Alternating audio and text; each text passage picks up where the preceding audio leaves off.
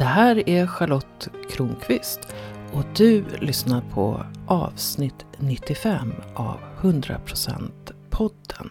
I det här avsnittet så kommer du att få möta en mycket speciell fotograf som har funderat mycket på vad som är privat och vad som är allmängiltigt. Och vad som händer när bilden flyttas från det analoga, från fotoalbumet, till det digitala, till exempel i sociala medier, med den enorma spridning det kan ge. Jag har känt Jenny Rova sedan hon var en liten flicka och våra vägar har korsats då och då. Sen många år driver hon sin fotoverksamhet i Schweiz.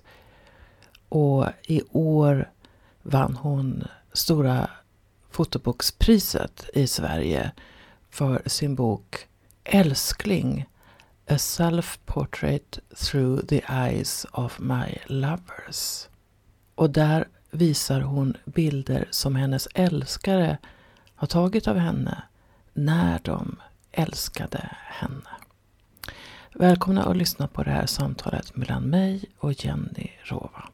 Jag befinner mig på Norregatan i Malmö tillsammans med Jenny Rova. Välkommen hit! Tack, tack!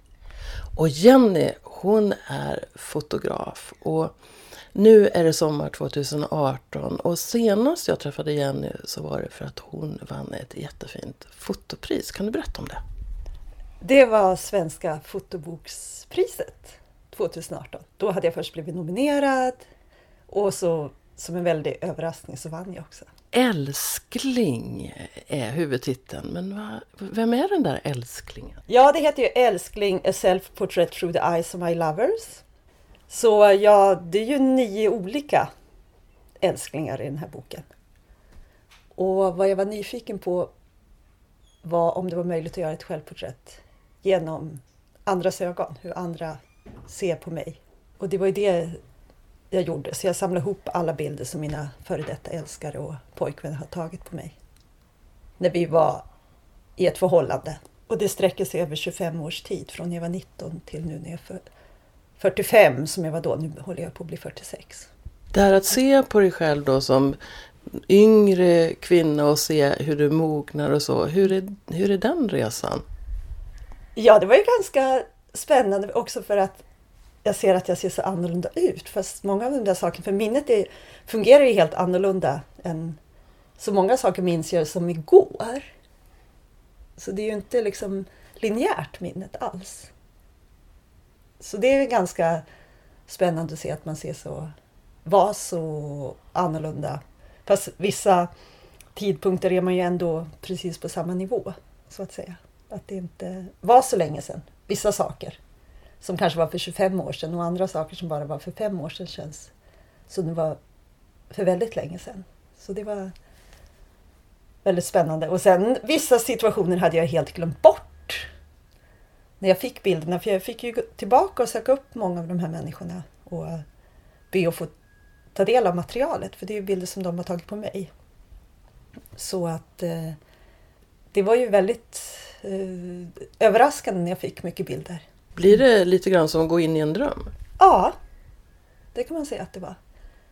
Också som Sen när jag var klar med boken och hade redigerat, jag hade hållit på länge och redigerat, jag hade också hjälp av en, min förläggare när vi redigerade, för en del bilder har man ju så starka minnen av som kanske inte alls stämmer, som bildmässigt inte transporterar någonting och så. Så det var bra att ha någon utifrån också som tittar på materialet. Men då, det var men nu, nu glömde jag bort din fråga. Du sa egentligen att du frågade om... Eh, om det var som en dröm? Ja, det var det väl. Och vissa bilder visste jag att det var någonting med den här bilden men jag visste inte vad det var. Så när jag gick tillbaka och visade så kunde ju de här personerna också berätta om det här tillfället från, från när bilden var tagen. Och då märkte man ju att verkligheten är också väldigt så här eh, att de hade upplevt något helt annat när den här bilden var tagen än vad jag hade minnesbild av. Så det var ju liksom Väldigt drömaktigt. Ja, men visst är det spännande. Häromdagen så träffade jag en gammal kompis och så frågade jag om en episod som jag mindes och så frågade hur minns du det här? Ja, ja. Och det var ju inte samma. Nej, det är jätte, jag tycker det där är jätteintressant. Det var ju också i den här äh, Vackra Anna som jag gjorde när jag intervjuade dig. Det, den idén kom ju ifrån att jag pratade med min syster. Det var ju en kvinna som bodde i Långshyttan som var väldigt speciell. Där vi var uppvuxna, så där du också är uppvuxen. Jag bara berättar lite så det inte blir så abstrakt. Så. Ja, ja. Och så pratade jag med henne om henne med min syster och då märkte jag att hon mindes ju totalt olika. Och sen när jag åkte upp där till Långshyttan och pratade med olika människor, då var det ju alla mindes ju henne totalt olika och det är ju jättespännande även om på något sätt har man en gemensam bild, kanske som ett kollektivt fotografi eller minne, men att det skiljer sig så otroligt starkt åt. Och det där är ju också samma tema som går igen nu i, i Älskling, att vi, för vi grundar ju våran självupplevelse på hur, hur vi ser på varandra, men samtidigt är det ju något som är så väldigt abstrakt, liksom, den här bilden. Något som jag har tänkt på. Jag tror jag tänkte på det första gången jag var i 20-årsåldern. Och så var det någon som sa, men Charlotte så där är ju inte du. Och så tänkte jag så här, hmm. Han, se- det är som att jag är som en kristall med liksom många prismor, många sidor. Och han har lagt märke till en sida som är en jätteliten del utav mig. Ja. Och när den inte stämde så sa han, sån är inte du. Så att vi, vi kategoriserar gärna både människor och händelser och så. Ja, och det är ju faktiskt någonting som man gör, alla de här fördomarna. Det är ju, är ju också nästan som fördomar, för det vet jag när jag kom till Schweiz. Tidigare hade jag hållit på med dokumentärfotografi, nu bor jag ju i Schweiz. Och då kunde jag inte hålla på med dokumentärfotografi längre för att jag kunde inte läsa människor för mimiken var så annorlunda, även om det är ett väldigt likt samhällssystem och så, men de har inte så mycket mimik. Så jag, och jag kunde inte kategorisera människorna heller, för de är ju så väldigt rena och snygga och prydliga, även fattiga människor där. Och då märkte jag att det måste jag liksom kunna kategorisera och använda mina fördomar och se folk som jag liksom, så att jag känner mig trygg, så att jag kan läsa av dem och fota dem. Och kommer man då i något samhälle, jag kan tänka mig det är likadant om du kanske åker till Asien eller till ett land i Afrika där du aldrig har varit, som liksom människor ser så totalt annorlunda ut och du kan inte läsa av dem och vet inte heller med samhällsklass och så, alla de här fördomarna. Då, då blir det liksom jättesvårt att kunna göra ett fotografiskt arbete. Liksom sådär. Så det, det är jätteintressant det där hur man ser på varandra, så man måste på något sätt kunna ha den där begränsningen och de där fördomarna för att liksom kunna möta människan riktigt. Alltså det är jättespännande Ja. det här. Om, om man ska se på din konst då eh, och hur du har utvecklat den. Vad skulle du säga att din tematik är och vad är det liksom du vill undersöka?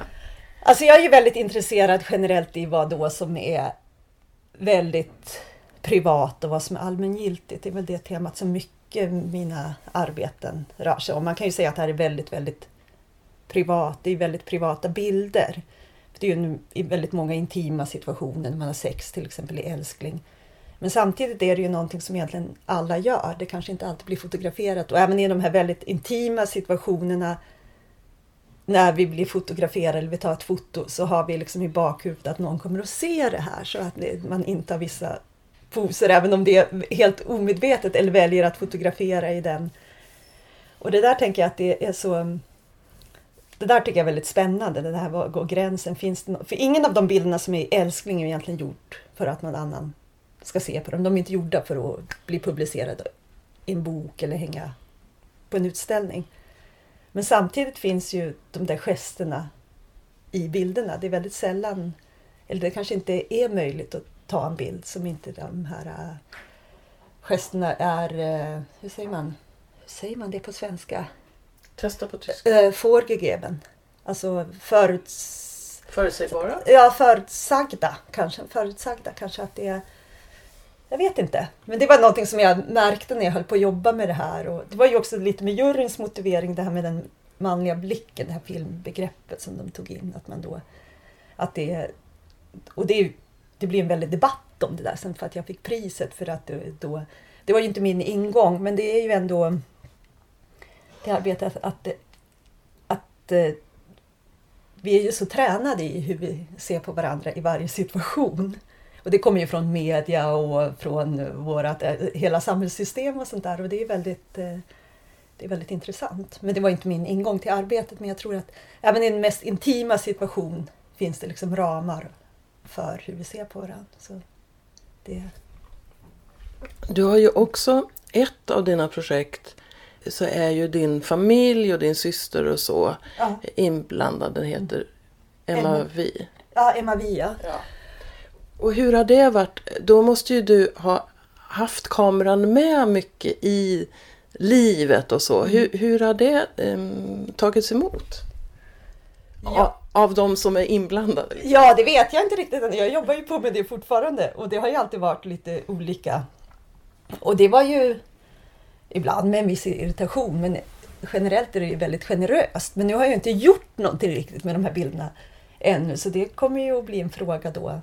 Om jag kanske säger att jag vill göra en bok, då måste jag faktiskt fråga varje person om varje bild. Och att ta en bild, det är ju ingenting men sen då måste man ju se vilket sammanhang den blir presenterad om det blir. Liksom. Och jag vet, det har ju varit perioder när tonårstjejen inte har blivit, velat bli fotograferad och vissa perioder har hon tyckt det var jätteroligt och det är ju allt möjligt sådär. Att det, och vissa situationer vill ju inte människor bli fotograferade i och då får man ju låta bli. Så hur får du idéerna till ett projekt? Hur ser din kreativa process ut? Ja du, det vet jag inte. Nej, det är inte så här att det... Jag brukar, jag har ju, håller alltid på att jobba med någonting. Och, och så liksom provar jag och gör och mycket blir ju aldrig någonting. Eller, så, eller jag gör ju klart men det ingen tycker det är intressant eller någonting. Fast jag kanske tycker det är jätteintressant. Så att jag, jag brukar, men det brukar vara saker som liksom ligger i min närhet. Så där, saker som jag tänker på så märker man liksom att det är något spännande och se om man kan göra någonting med det. Så det är mer så här lite att testa. Det är inte så här att jag tänker ut ett koncept och så gör jag det.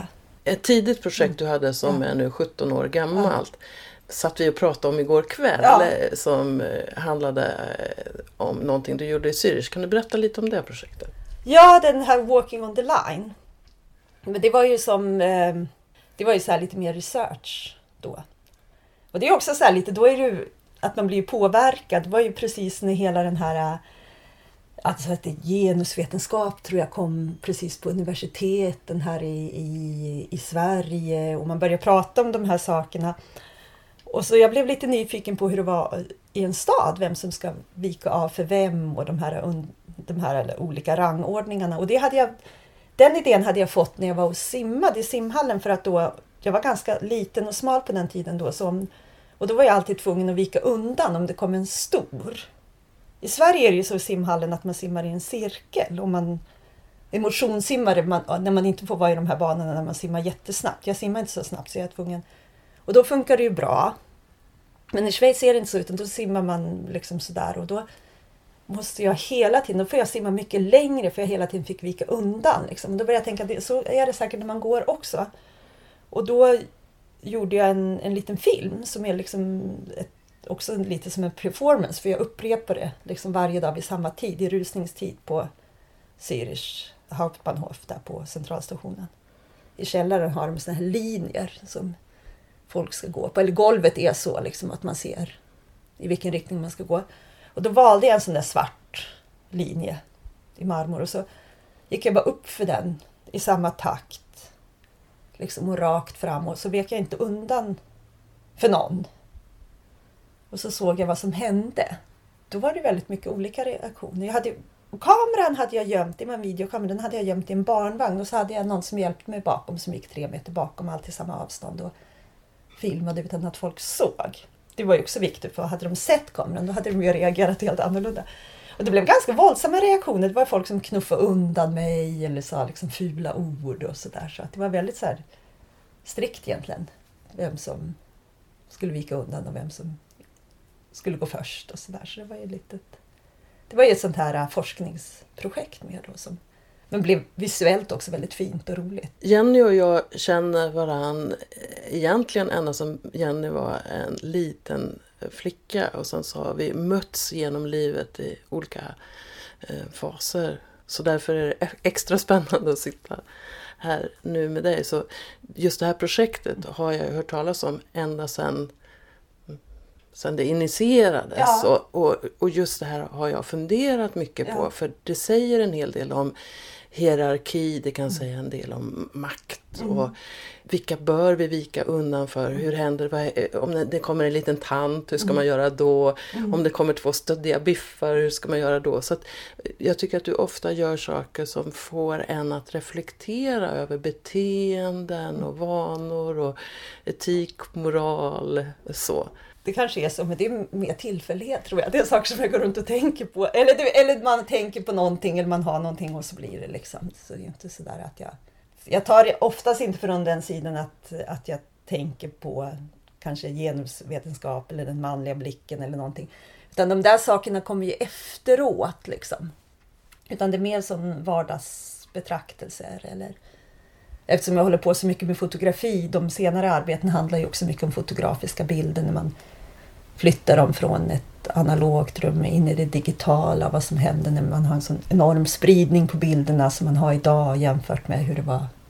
Vad som händer om du tittar på en bild i ett album, ett analogt album eller om, vad som händer när du tittar på en bild i, på datorn. Det här vem, vem du är omgiven av och sådär. Så att det Annars är det ju mycket liksom bara sådana här små vardagsbetraktelser. Och det hör ju också till vardagen idag. Så vad är skillnaden då att sitta vid ett, en, en nött, ett nött fotoalbum och så titta på sin mormor eller någonting jämfört med att se en vad ska man säga, uppförstorad bild på datorn. Vad har du upptäckt? Ja, men jag tänker så här att när man tittar i ett fotoalbum, eller kan ju vara till och med på en sån här diaprojektor eller någonting hemma, då sitter man ju med de människorna och så väljer de att visa dig de här bilderna vid ett tillfälle. Och då tar de liksom ansvar för vilken influens den här bilden har på dig. Och sitter du framför datorn då kan du öppna, det gör du ju ofta då när du är ensam kanske och lite nere och har tråkigt och så sitter du och tittar på bilderna och då blir den här jämförelseaspekten mycket starkare. Tänker jag. Det här att vi jämför oss ju då med vad du ser på bilderna, kanske om du tittar på andras bilder, till exempel på Facebook eller Instagram och så ser man hur snygga de är och vad, vad roligt de har och liksom allting och sånt. Tidigare kanske du hade visat med samma bilder i ett fotoalbum. Ja, nu har vi varit i Thailand. Liksom. Jag och min snygga pojkvän, du vet. Och så där. Och så är, det är något annat än om jag sitter själv och går in där någon gång och tittar på de där bilderna. Och då säger du av dig ditt ansvar som fotograf eller varför du visar de här bilderna. Du har ju ingen aning om vad de här bilderna gör där ute med den som betraktar bilderna. Det är spännande för jag får, häromdagen då så var jag i Långshyttan ja. och så började vi prata om saker som hade hänt för 40 år sedan. Ja. Och så säger men vi har, vi har ett album i, eh, nere i källaren och så gick de och hämtade det. Ja. Och så titta, fick jag se liksom en 40 år gammal bild på mig själv. Ja. Och det, som, som jag aldrig har sett. Hur var det då? Ja, det var skithäftigt. Ja. Och jag kom, då kom jag ihåg situationen men mm. jag, jag kom inte ihåg den eh, spontant men med hjälp av bilden. Ja. Just det, vi var där och vi gjorde det.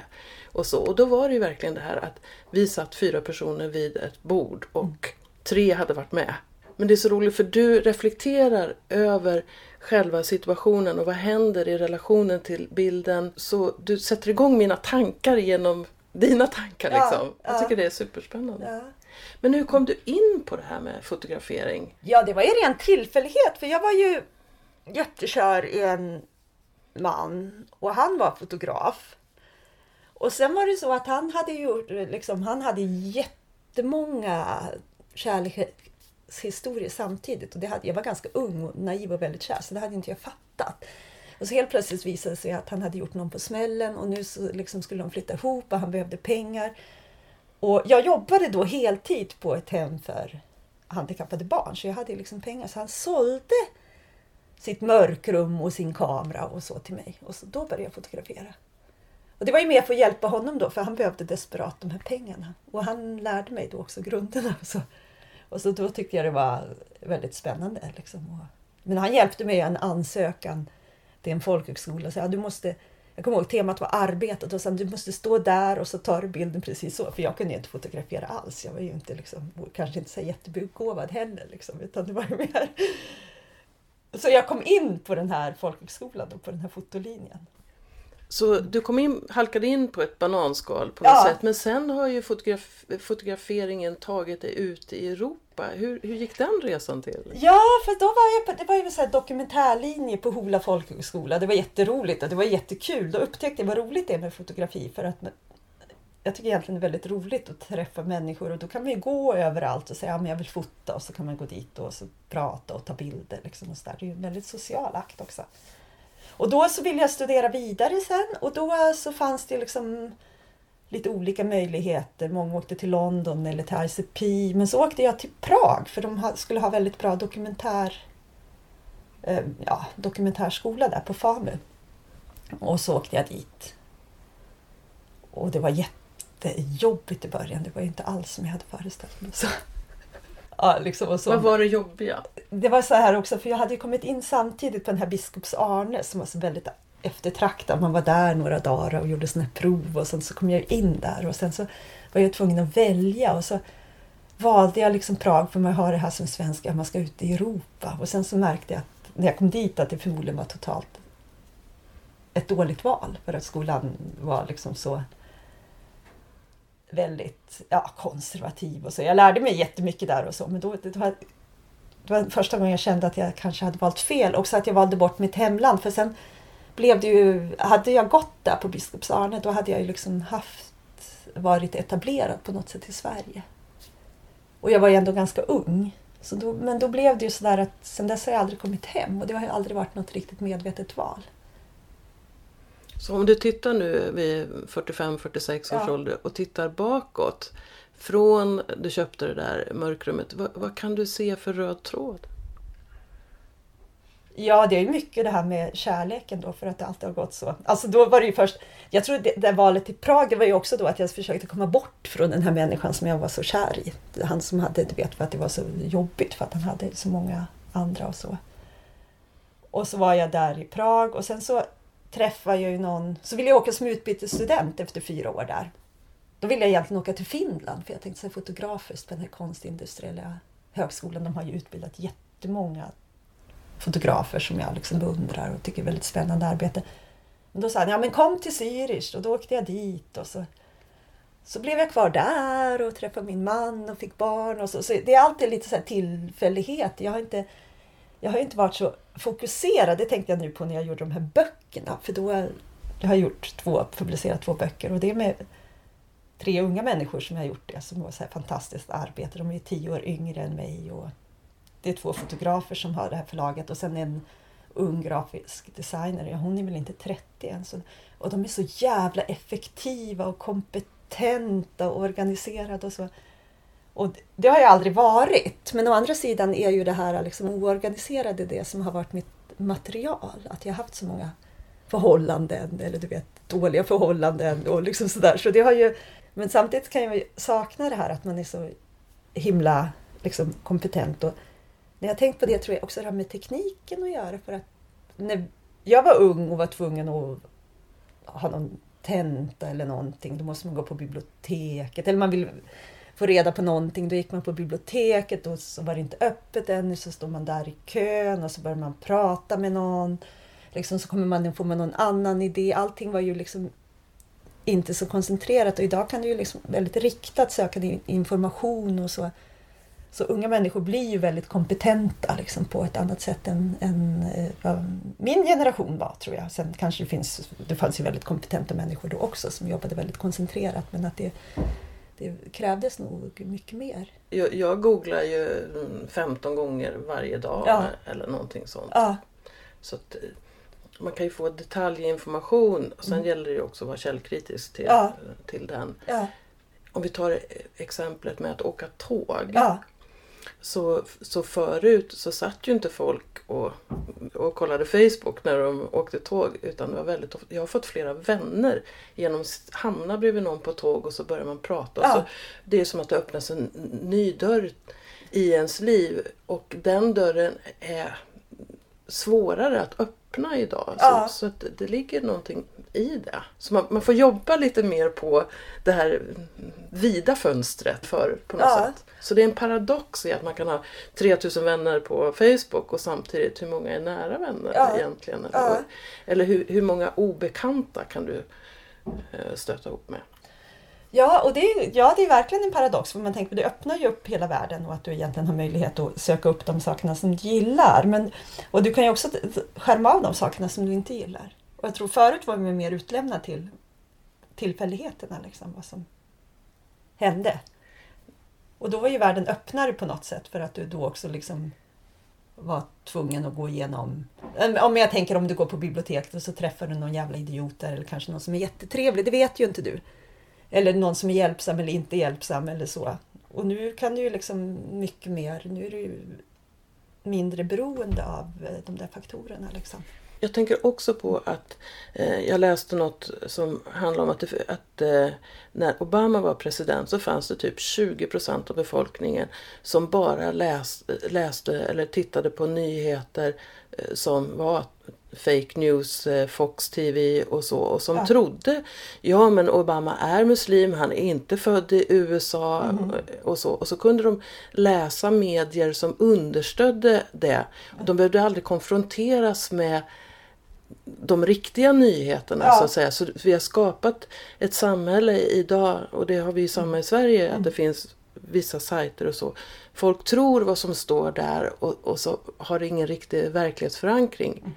Så nu kan du så att säga välja sanning på ett annat Ja. sätt som är lite ruskigt. Jo, verkligen. Det tycker jag man märker på Facebook också. För jag har ju några vänner som jag har, som är jättetrevliga, men som är mer så SD-folk. Och sen så, men det är ju bara väldigt, väldigt få. Och sen så, de andra är ju mer vänster. Och då ser man ju där ibland det klaschar och så går man in och då ser man att det är så totalt två olika världar. Och det mesta jag ser det ju, som blir postat det är ju precis det vad jag också tänker och tycker och så postar jag det också. Men det är ju ingen annan som läser det så man förstår inte varför man postar det egentligen. För att det, alla jag postar det för de tycker ju samma sak som jag. Ja, det är jättekonstigt. Ja, och så det- ibland halkar man in och så tänker man så men vad fan är det där för jävla idiot? Och, eller varför postar han det där? Det är ju en jättetrevlig människa. Och då brukar jag ju säga någonting liksom sådär och skriva någonting på ett sätt så att man men jag tänker, och så går man in och tittar i det rummet är det ju andra liksom sanningar som liksom presenteras. Så Ja. det är par, helt parallella, liksom. du kan verkligen välja din grupp, vilken information du vill ha. Jag sa att det är Ja. ett paradoxalt, Ja. vi är en paradoxal tid eh, på det sättet att, att vi kan verkligen bli fast i vårt eget tankemönster Ja. behöver inte utsättas för Nej. vad någon annan tycker. Så Jag har inte tänkt på hur, hur knasigt det är när man... För då, förut när alla kollade på... ehm, Det, det fanns en större gemensam värdegrund tror Ja. jag tidigare. Ja, Och också, då blir man också tvingad att se människor med olika åsikter. Eh, Ja. och, så. och man gick in på biblioteket Ja. och visste inte vem man skulle möta. Så, så det kanske är så att det här digitala samhället egentligen smalnar av. kanske på något sätt. Men jag tänker med den här effektiviteten som jag beundrar och tycker är väldigt skönt att jobba med de här människorna. Jag tänker, men de, de gör ju aldrig något misstag, eller kanske de gör, men jag tänker de, de är liksom sådär att det blir mindre plats för misstag och det kan ju vara svårt att veta vad som är det riktiga och det, alltså just i stunden, tänker jag. För att det är så effektivt liksom. Ja, och då tänker jag, vad, är- vad är dina styrkor då som, som du ser på det?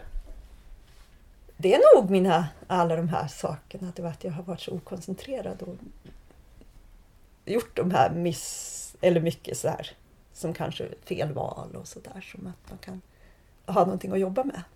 Och då kanske det här med fel val är rätt val. Det vet man ju Eh, inte. På ett Ja, sätt. Alltså, ja. Jag brukar säga så här, det går inte att säga att någonting är bra eller dåligt. I stunden om jag bryter benet så kan Mm. Ja. jag ju tycka så här, ja det här var ju dåligt. Men då kanske det öppnar för en möjlighet som inte hade skett om jag hade kunnat springa eller vad Ja. det är för någonting. Så i det korta perspektivet så kanske man kan tycka att någonting är bra eller dåligt men i det längre så vet man inte alls vad det leder till. Och jag brukar säga så här att jag menar, varje steg jag har tagit i mitt liv det har tagit mig till just den här stunden när du och jag sitter på en säng på Norrgatan och för det här samtalet. Ja.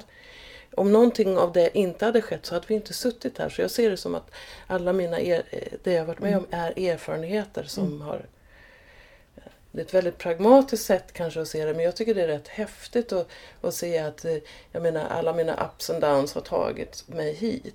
Och vi har ju som överlevt livet hit. Och jag brukar kalla mig, in, ibland man pratar om överleva, men jag brukar säga jag är en levare. Jag tar emot livet nu. Men visst är det häftigt så här, ja, men, utan det som hände igår så hade vi inte suttit här. Det som jag upptäcker hos, eller ser hos dig, och jag tror vi har en del likheter där, det är en nyfikenhet på men hur kom det här sig? Varför gjorde jag så?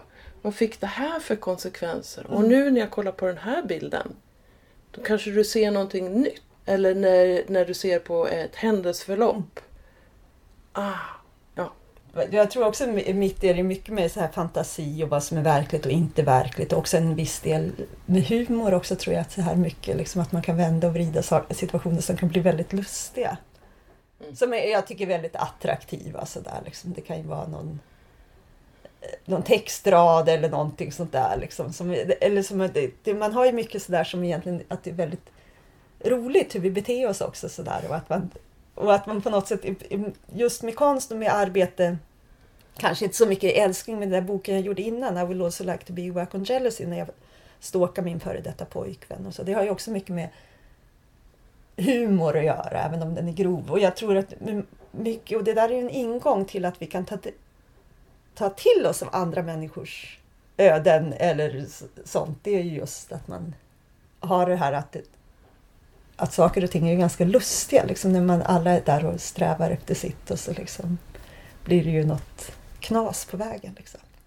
Eller hur? ja, men alltså det här att kunna då le åt sig själv Ja. och sina tillkortakommanden eller sina knäppigheter Ja. och så, ah, men gud nu är det sådär igen. Men kunna göra det med lite kärlek Ja. också, det tycker jag är jätteviktigt. Och sen en aspekt som jag funderar på eh, då, för det är någonting jag har funderat också på, det med dig då, det är hur förhåller du dig till andras reaktion eller respons på, på dina konstprojekt? Ja, det har ju varit tidvis väldigt starka reaktioner. Och då har jag ju först, jag vet när jag gjorde det här förföljningsprojektet som var väldigt grovt också, för då hade jag ju stalkat han och hans nya flickvän på så tänkte jag, men jag träffar honom och berättar det för honom och så blev han jätteledsen och upprörd och så han skulle stämma mig om jag visar här och sådär. Så, sen var det ju en lång process när jag liksom försökte förklara mer då precis vad jag hade gjort och varför och så. Sen var de jättegenerösa så fick jag ju tillståndet att visa det där. Och det var ju jätte, jättegeneröst. Men det var ju sådär att jag var ju så naiv. Jag tänkte ju inte på det utan jag tänkte mer att jag lämnar ut mig själv. Men jag lämnade ju förstås ut dem också. Så det är också det där med gränser men också som, som jag tror vi pratade om i början, det här med minnen och bilden och vem tillhör minnet och vem tillhör bilden och så vidare. Det är ju jätteintressanta aspekter. Liksom. Och vad händer med en bild när jag lägger upp den på Facebook? När jag liksom ger upp mitt ansvar för bilden. Då är den egentligen allmän egendom för jag tar ju inte ansvar för konsekvenserna av vad bilden utlöser. Så det där är ju, så är det rättsligt ligger där kanske på en, en annan sida. Det är ju, nu, nu jobbar man ju precis, håller på att jobba fram nya lagar för att den här bildfloden har ändrat sig så mycket. Så jag tycker det där är väldigt intressant för alla de här bilderna är ju som ett kollektivt minne som jag tänker tidigare om du hade en kärleksrelation med någon och så flyttar du utomlands och så går ju tiden och så bleknar ju minnet eller försvinner eller ändrar sig till någon form av fantasi. Men nu har man ju det här att man går alltid in och kan titta och det blir så liksom man, man blir inte fri från minnet eller man kan kanske inte bearbeta det och göra det till någonting ett mål som passar en själv, som man själv klarar av. Det är det, det blir väldigt eh, aggressivt också. Jag tänker, för jag, om vi pratar om att du frågar är det en dröm, bilderna, då bygger ju du någon form av verklighet runt den här bilden eller den här situationen som du klarar av att hantera. Men internet har ju det här aggressiva, att du har de här bilderna och så då, då bleknar de ju aldrig, utan du har ju alltid det här som kommer och kommer och kommer och kommer. Tänker jag. Ja, en liten, eller en aspekt av det här det är ju att nu med sociala medier och så också så är det ju till exempel om man har avslutat en relation så är det lätt att bli påmind Ja. om sitt ex. Det är det Mens- jag menar. Ja, men förr så kunde man få vara i fred och man kunde låta den här personen typ gå ner i en mm, dröm. Det är Ja. Mm. klart att minnena fanns kvar. Och i mitt fall så bara kände jag till slut jag är tvungen att, att avvända Ja. eh, mitt ex för jag, det blev för mycket att ja. bli påmind hela tiden.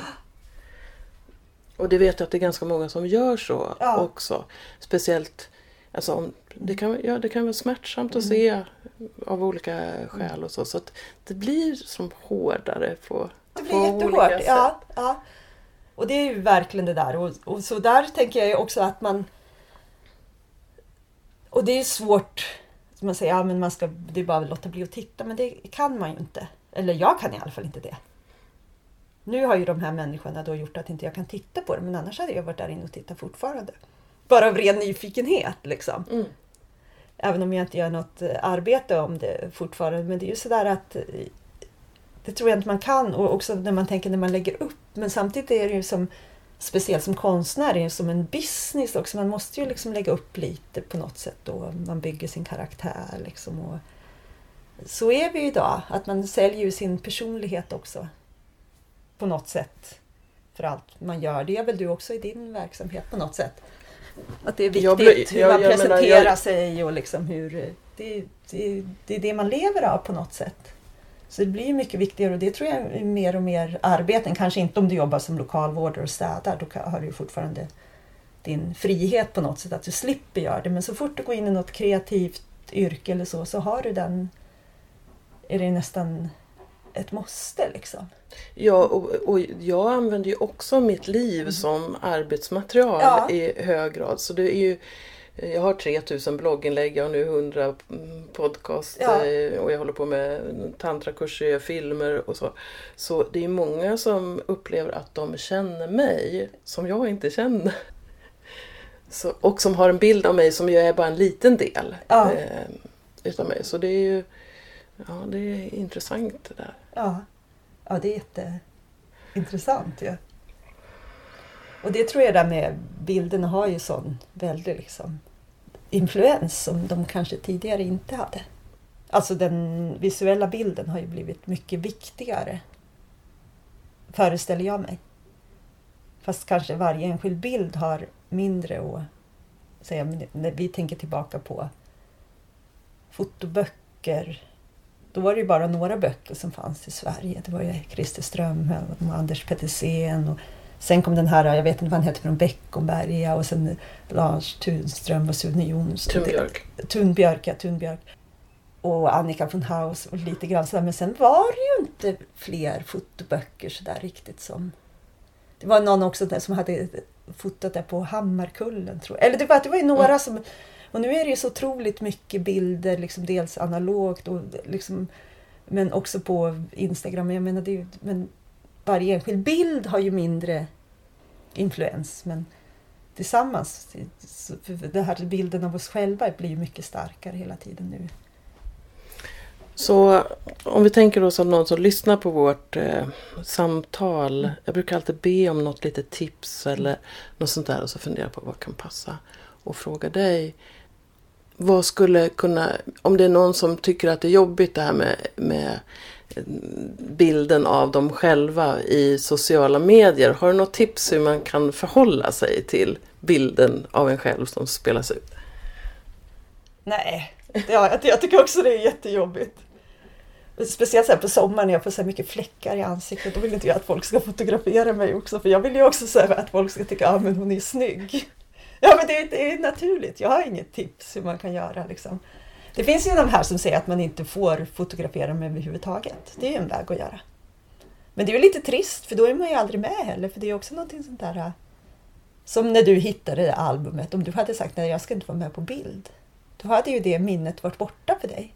Så ett sätt är kanske att säga, liksom, ta det lite i sig om, om, om du har fläckar på kinderna på en bild, so what? Nej, det skulle man också kunna göra. Eller jag brukar säga till folk om det är fotografer att det där får ju retuschera bort. För det finns ju Photoshop också. Använd Photoshop.